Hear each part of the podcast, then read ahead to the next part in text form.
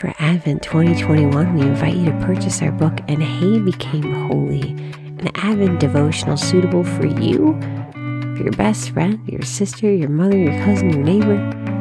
You'll want to worship together as we prepare our hearts for Jesus' coming. Find out more at blessedisshe.net slash shop. November 12th, 2021. Today's reflection is written by Sarah Erickson. A seat at our inner table. As my head hit the pillow, I could almost feel a wave of fluster flood my body, although I was not exactly sure why. I'm so sensitive, I'm like a sponge that, without realizing it, can go a whole day absorbing every hint of emotion and everyone around me till I'm totally depleted. My spiritual director and I frequently talk about an interior conference table where the Lord and I sit referring to it as a decision making spot.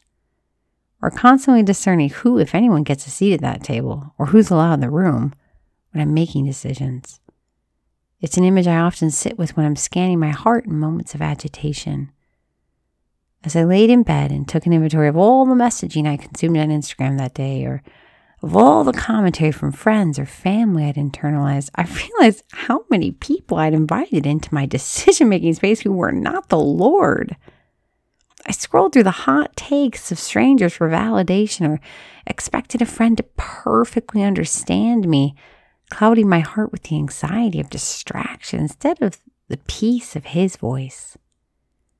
I was reminded of this dynamic in my prayer for, by today's reading from Wisdom 13 6 through 7, where we hear, For they indeed have gone astray, perhaps, though they seek God and wish to find him for they search busily among his works, but are distracted by what they see because the things seen are fair.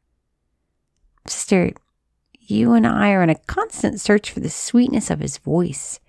Yet it's so easy to not catch the tone of his voice in the chaos of all the noise, even when we're surrounded by such good.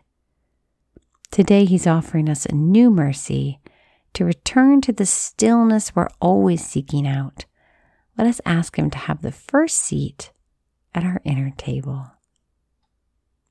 Lord Jesus, we thank you for this day and for the sisterhood. Help us to drown out the noise and focus in on Him. We ask this in your holy and precious name. Amen.